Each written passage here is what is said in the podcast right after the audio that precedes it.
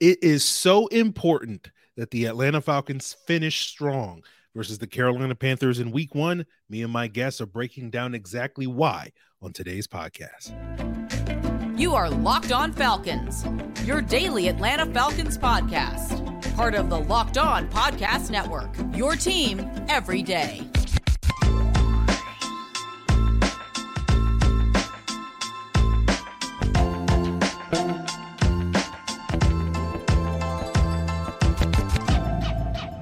Welcome back, everyone, to another illustrious episode of the Locked On Falcons podcast, your daily Atlanta Falcons podcast, part of Locked On Sports Atlanta, your team every day. And today's episode is brought to you by Prize Picks, the easiest and most exciting way to play daily fantasy sports. Go to prizepicks.com slash locked on NFL and use the code all lowercase locked on NFL for a first deposit match up to $100.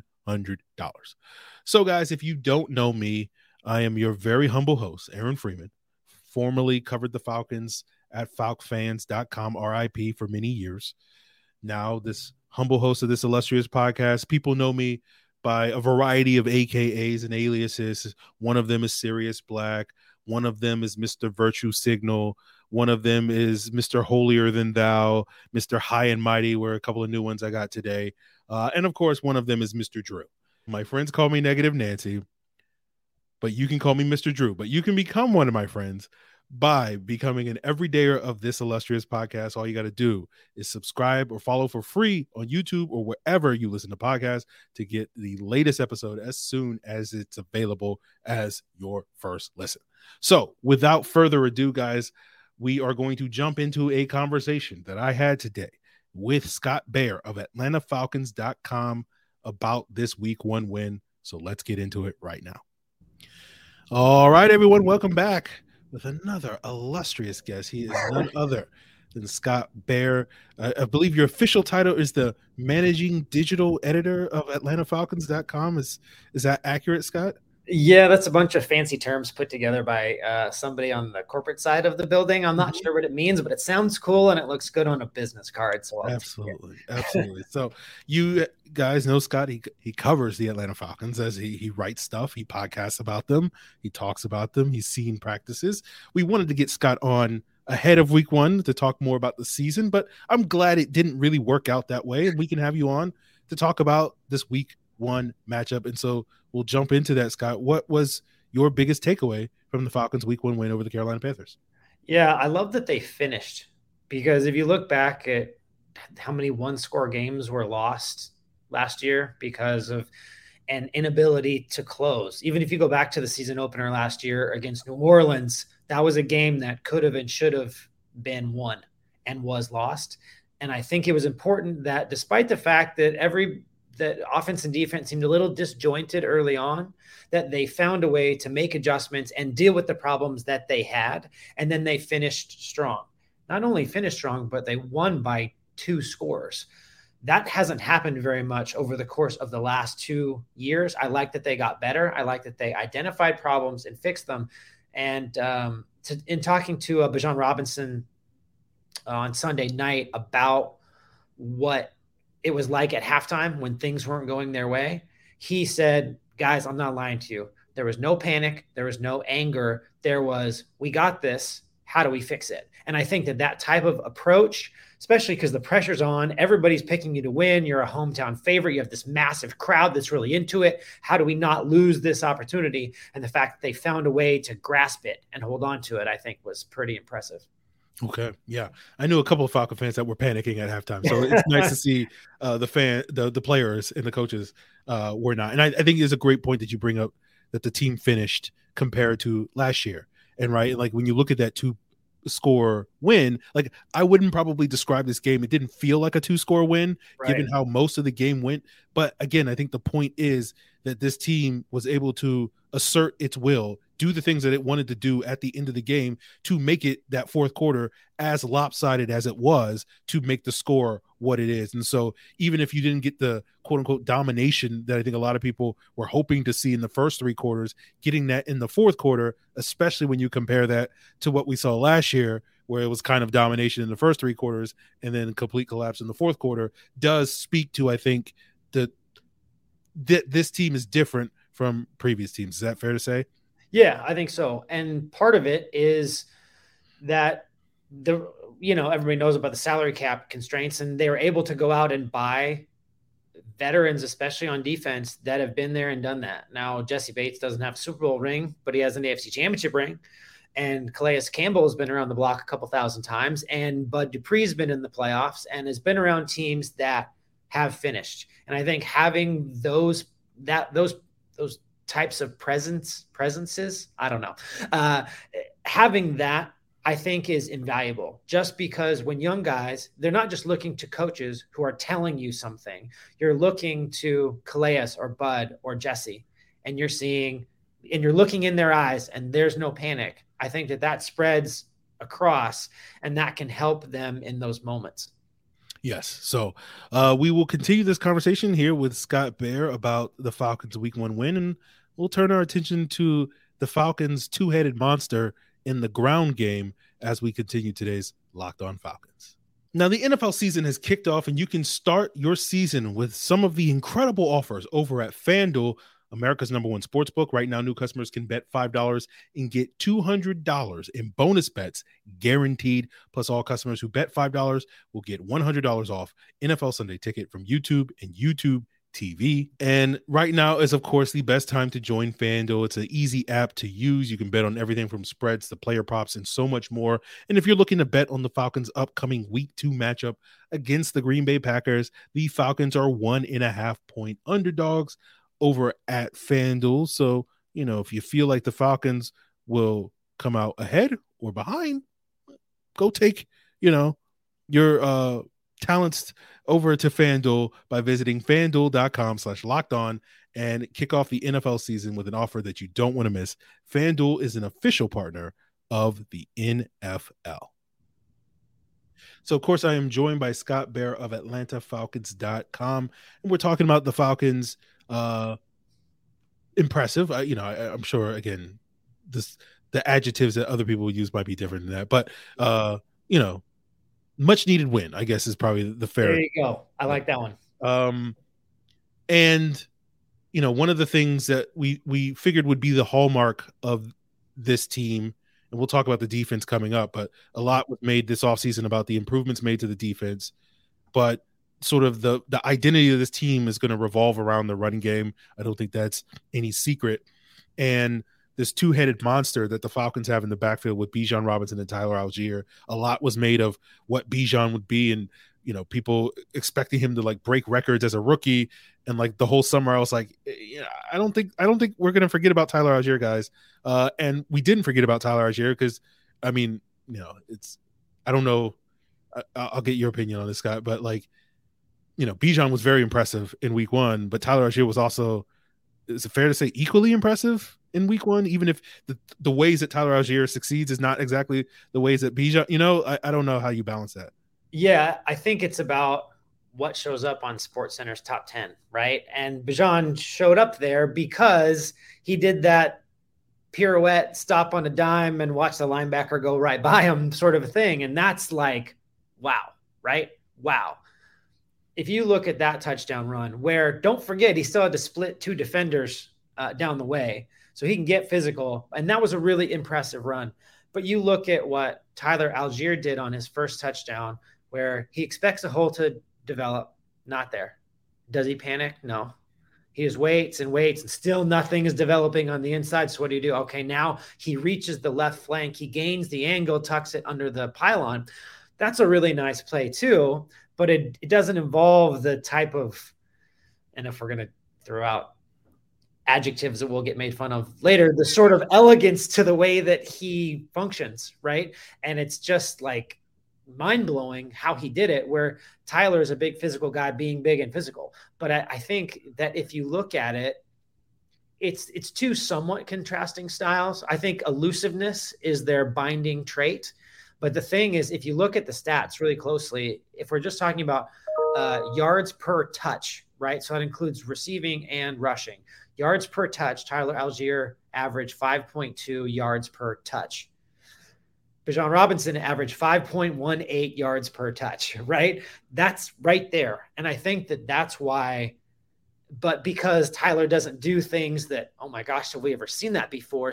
You know, that Bijan will continue to get more attention. But I think that those of us who follow the team like you and I do, I think can see and respect and understand one, the work that Tyler's doing, his elusiveness, and two, I, I think that there's, especially from, I mean, just look at the stat sheet, there's plenty of work to go around for both of these guys. Yeah, yeah. I, the, the, thing I'll say is I appreciate Tyler Allgeier for what he is. I don't expect him to be Bijan Robinson, just like I don't expect uh Bijan to be Tyler Allgeier. So it's like right. you just appreciate the contrasting and complementary styles that they bring to this offense, and I think we'll hopefully continue to see those two styles work very well together in over the next 16 games. But um, the other thing touched upon already a little bit is the defense and how they finished this game. And it was nice to see. Like I was talking to some folks in the Locked On Falcons Discord as I do every Saturday. Swing by if you have your afternoon free uh, for our Saturday symposiums, which is basically a Twitter space. Um, so that's every Saturday. Uh, plug. But you know, we, we were talking as we often do as Falcon fans when you get a bunch of Falcon fans in a room talking together. We we get into a, our shared misery, right?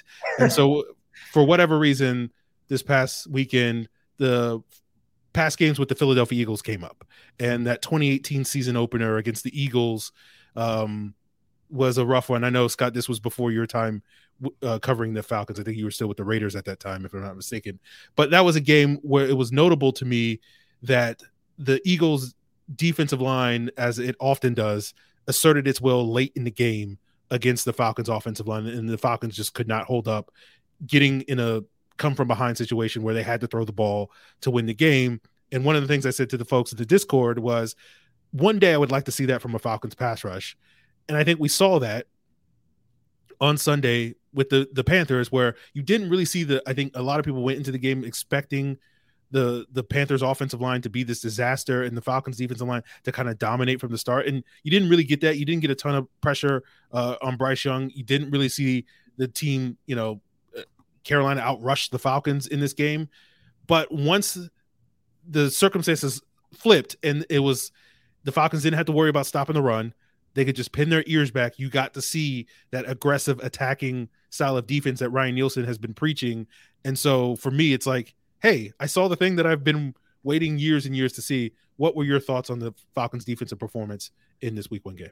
Yeah, I, th- I think it was a little bit of a slow start. There was there were there was room to run, in, especially on the inside for Carolina early on, which was a surprise to me considering that that area is often manned by Grady Jarrett and David Onyemata, who had good games. Uh, I think one thing that that we saw, I mean, how heavy is that rotation up front, right? The, mm-hmm. these wholesale changes saw tons of snaps from what I guess could be considered a second line. Um, but if you talk to a pass rusher, especially about sacks, they say, look, sacks come when there's an opportunity to have it. I can't sack somebody if they're going to run up the middle. Not possible. I can't sack somebody. They're going to throw it in like into the flat in 0.75 seconds. Like that's just not possible. But there are opportunities where you can get sacks. And guess what those are? Those are when, like to your point, that you've got to throw and you've got to work the ball downfield and you're forced to be more one dimensional. And at times, I think the Falcons have been in those positions and have not been able to capitalize. The thing that I liked about it is that we saw so many people get involved. I mean, over the course of the game, 28 pressures, three sacks. Um, you know, you you want to see those sack totals get higher, but I I do think that the volume of pressure from a number of different people was important in how they were able to get it done. And in big moments, like on that big third down, Troy Anderson and Grady Jarrett played a meme at the quarterback. And those are the types of things that you want to continue to see. Now, look, there's no better time, even with the number one overall draft pick, there's no better time to catch a rookie quarterback than in week one, right? Like that's the best time to get it. So they're going to meet some resistance from more experienced quarterbacks who know how to operate without maybe getting into that type of trouble. But I don't think that matters. I, I think that you saw the defensive front really take over that that game late. That's probably why it it didn't end up being a one score game that it because you're right it didn't feel like a two score win i think it ultimately was because that defensive line prevented carolina from getting back in the game let's go back to the last home carolina game and you got dj moore you know covered by cornell armstrong and Rashaan evans chasing him a million miles down the and connecting on a 61 yard hail mary like in my mind and if we can just play hypotheticals, in my mind, this defensive front never lets that play happen. No way. And I think that that's another one of those things where that's a sign of improvement. But again, I I like the volume of people getting involved in the pass rush. I think that's important. If you're going to rely on one dude getting you 12 sacks, I think, so, and that guy has a tough time, or he runs up against Trent Williams or something. That that that's difficult. I, I think that this can be like a group of hyenas, right? Really like with maybe six, seven guys with five sacks, and you never know where the pressure's coming from. Uh, that's why I think they can be Im- impactful, especially late in games. I like the group of hyenas uh, metaphor. I like that a lot. Um, I'm I'm already picturing in, the way that hyenas hunt. Yeah, I, I, like that a lot. Um, so I'm going to steal that from you, uh, yeah. Scott. So I appreciate that. Um, we will uh, continue this conversation talking a little bit about some of those concerns. Right, we've talked about the positives, right, but let's talk about the passing game. And I think most people walked away from this game a little concerned. We'll get Scott and see how what his level of concern is coming out of this Week One game as we wrap up today's Locked On Falcons. And guys, Prize Picks is back with a fun and quick way to play daily fantasy. It's simple. All you got to do is pick two or more players and pick more or less on your entry on their projected stats. And it's quick, it takes less than a minute. I like to get my money quick. And when you can earn up to 25 times your money with those entries, it's a great way. I think Prize Picks is also great to enhance fantasy football, right? Not just playing daily fantasy, but enhancing the fantasy that you play each and every week. If say if you're uh, got um, Dalton Kincaid or Garrett Wilson on your fantasy team, it'd be great to go more or less on the entry to either enhance your expectations for what those guys could do for your fantasy team or as a hedge against maybe one of those guys struggling and not helping your fantasy team. It's why Prize Picks is number one daily fantasy sports app. So go to prizepicks.com slash locked on NFL and use the code locked NFL for a first deposit match up to $100. That's prizepicks.com slash locked on NFL or use the promo code locked on NFL, all in lowercase. Prize Picks, daily fantasy made easy. So, Scott, before we wrap up today's Locked On Falcons, I want to give a special shout out to the everydayers that tune in each and every day uh, as their first listen. Of course, continue to make this podcast your first listen, especially tomorrow, where I will be breaking down my assessment of the all 22 film. And of course, that's an opportunity for people to ask their film related questions or, you know, questions about really anything uh, that people want. And of course, uh, all the places to ask that will be in the description below. But Scott, wrapping up today's episode, are you concerned about the Falcons passing game? It didn't get off to a good start, did it? Uh, absolutely not. The ability to move the ball downfield was hindered. You could tell that Brian Burns seemed like he was ready to sign a new contract in the yeah, second quarter. Yeah. He was a difficult human being to handle. The thing, especially one on one, and I'm not knocking Caleb I'm just saying that that that particular matchup at this particular time with a motivated indiv- and super talented individual created problems for the entire Falcons front. Desmond Ridder actually was pretty honest in saying that the offense needs to be better. I agree with him. I think most people do. And be, the ability to work the ball downfield, maybe being too slow with his reads. And uh, Arthur Smith talked a lot about spacing within his wide receivers within the pattern that that wasn't exactly as crisp as he would like. I think all and pass protection. I hate blaming offensive linemen because that's all that happens to them. Like they get blamed for stuff, right? Um, they weren't perfect, but what I liked was that the coach realized we have a one-on-one matchup problem. Okay, well let's fix it. And did you notice how MyCole Pruitt started following Brian Burns around a little bit, maybe to chip, maybe to stick around and help protect. And I think that those are the types of things where you can mitigate it. Or all of a sudden you're getting Robinson in, in, the flat. Like let's give the playmakers some opportunities to make plays. Now, some of those plays in the flat, Robinson got drilled, right? Or Kyle Pitts missed a, a block, or some things didn't work. It just seemed disjointed. And I thought that the downfield passing game, which is a perfect complement to a good run game is play action it and let it fly. That those types of things I think need to be a more prevalent part of the passing game. I also think, and I'm not trying to play coach here, that's not what I do. But if you look at the bodies that you have with Kyle Pitts and Drake London, I can think of a number of examples from both of them, even going back to Kyle's rookie year against the Dolphins, right? Hey, Kyle, can you run a go route and I'm going to chuck it and we're going to see what happens? And most of the time, that's going to end up well for you. So I think creating those opportunities for those guys to push the ball downfield is important. I know it's important to the Falcons, and I don't think that there's anybody. I'm in the building right now. I don't. I don't. I don't think there's anybody on the football side of things that's going to walk away and be real thrilled with how with with with with how the passing game went. I don't think though that it's. I think it's a fixable issue. I was talking to Tori McElhaney about this um, last night, and it's not a. so many times the last couple years, it was a talent disparity problem our guy's going to get beat because their guy's way better, right? Or our guy can't get open because their guy is way better. I don't think that's the situation that we're dealing with. I think we're dealing with some technical issues that can be worked out. I think there's timing and some of these other things that can be coached and practiced into it. Um, so I'm my level of concern isn't like in orange or red, mm-hmm. probably in yellow, right? Because the big questions is can the quarterback do what he needs to do to get the ball to these skill players? Can this passing game accent a run game and become an offense that is truly hard to stop? We don't know.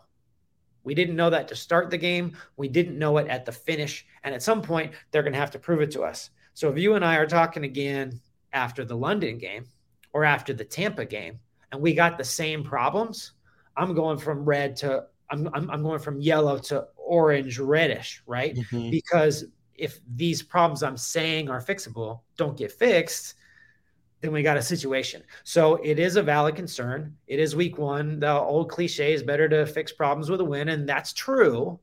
But there are problems here, and I think they do need to get better. I think they need to get better in a hurry because Green Bay didn't look like a slouch. I mean, mm-hmm. I, I know Chicago's got its problems, but that could be a situation where it's not like, oh, they're going up against Jordan Love. It, it could be they're going up against Jordan Love. They better be ready to go and better be ready to match his scoring output. So, um, got to get better fast uh, if you want to keep the positive momentum from week one going.